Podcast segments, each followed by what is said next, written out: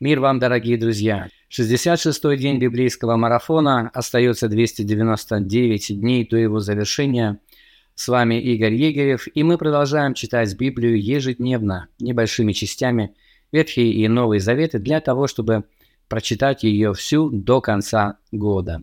Сегодня в Ветхом Завете мы находимся в книге Второзакония, прочтем главы третью и четвёртую, а также шестьдесят шестой Псалом.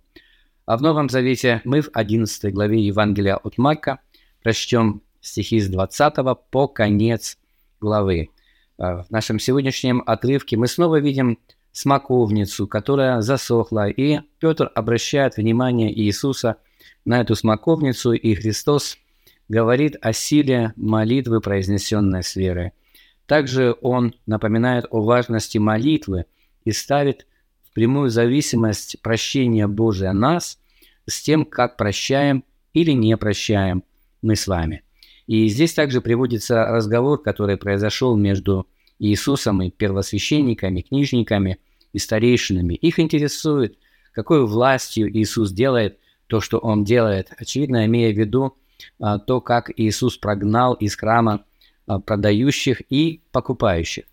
Я бы хотел обратить наше внимание на слова Иисуса о прощении. Мне кажется, это очень актуально и сегодня, а, впрочем, и всегда. Христос много внимания уделяет этому вопросу, пожалуй, больше других учителей. Он говорит о прощении. В двадцать пятом двадцать шестом стихе мы читаем следующие слова Иисуса.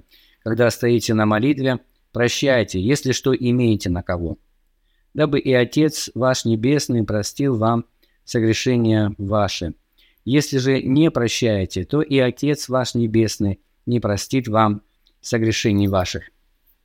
Итак, прямая зависимость между нашим прощением и прощением Божьим. Или нашим непрощением и непрощением Божьим. Вот эти слова, они звучат как-то немножко резонансно, да, контрастируя с тем, к чему а, привыкли мы с вами.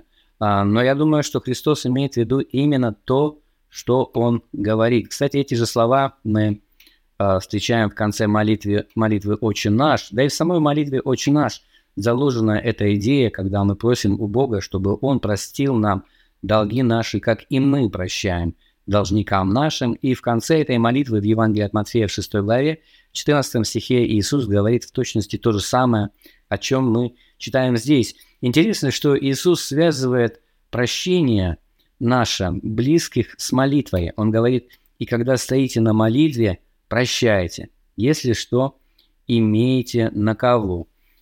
Причем даже здесь не говорится о каком-то разговоре с этим человеком.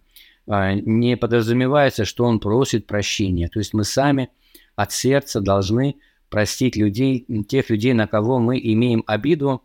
И я думаю, что это связано с молитвой, потому что именно в молитве мы лучше осознаем то, кем мы являемся, поскольку в молитве мы находимся непосредственно в присутствии Божьем, как бы в Его святилище, перед Ним. И в Его свете мы лучше понимаем то, кем являемся мы, то, кем является Он, и то, насколько сильно мы зависим от Его прощения, которое, ну, на самом деле действительно дается нам как дар. И Господь ожидает от нас, что и мы будем поступать с нашими ближними так же, как и Он поступает с нами. Давайте помним, помнить об этих словах, размышлять над ними и прощать, прощать людей, все, все их какие-то согрешения, если мы хотим, чтобы Небесный Отец был также милостив к нам. Это очень важная часть учения Иисуса Христа. Давайте не забывать о ней. Давайте прочтем одиннадцатую главу Евангелия от Марка до конца, также третью и четвёртую главы книги Второзакония, шестьдесят шестой Псалом.